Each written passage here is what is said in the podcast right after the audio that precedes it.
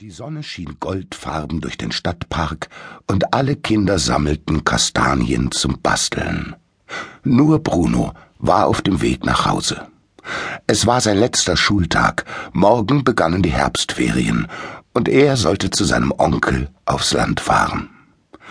Bruno kannte seinen Onkel nicht besonders gut und hatte ihn nur dunkel in Erinnerung. Aber eines wusste er. Onkel Heinrich war Jäger und wohnte im Wald. Das war Bruno zwar ein bisschen unheimlich, aber Mama hatte gesagt, Onkel Heinrich wäre sehr nett und Tante Elfi würde bestimmt einen richtig leckeren Kuchen backen. Das hört sich gut an, dachte Bruno. Außerdem sollte er zum ersten Mal allein mit dem Zug fahren. Und das war cool. Schließlich war er ja alt genug.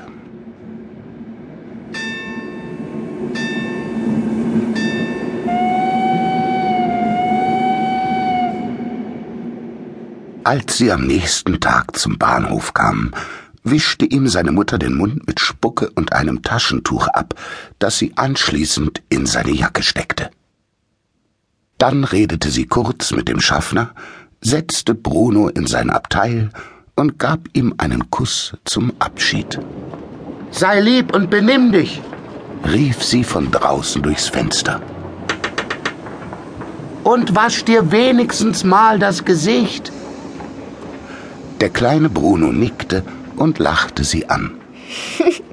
Dann setzte sich der Zug in Bewegung, und schon bald war von der großen Stadt nichts mehr zu sehen.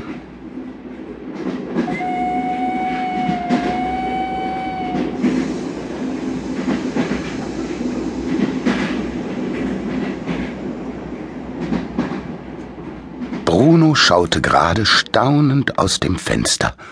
Da öffnete sich plötzlich das Abteil und ein elegantes Ehepaar stand in der Tür.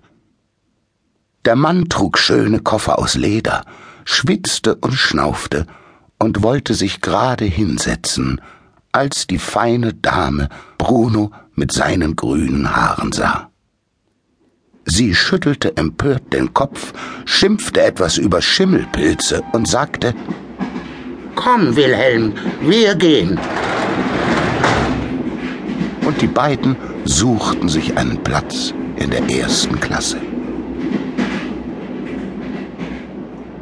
Danach kam der Schaffner ins Abteil und setzte sich neben Bruno, um nach ihm zu sehen.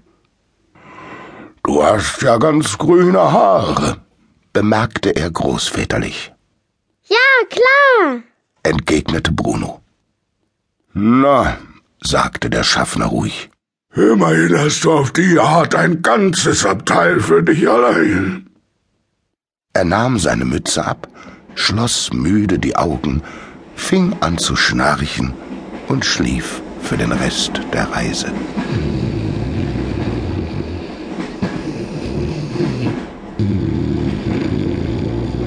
Bruno bewunderte die blank polierte Glatze des Schaffners und hätte sie beinahe angefasst, als der Zug endlich am Bahnhof ankam.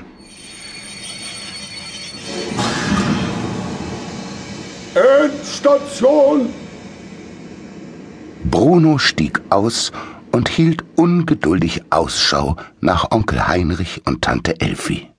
Seine Mama hatte ihm vor der Abreise noch ein Foto von den beiden gezeigt. Das ist aber praktisch für die Jagd, sagte plötzlich eine tiefe Stimme hinter ihm. Bruno drehte sich erschrocken herum.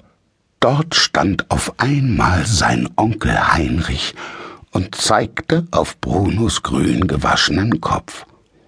Onkel Heinrich trug ein ebenfalls grünes Jägerkostüm und einen riesigen Pinsel am Hut. Außerdem hatte er einen prächtigen Bart und eine dicke Pfeife im Mund.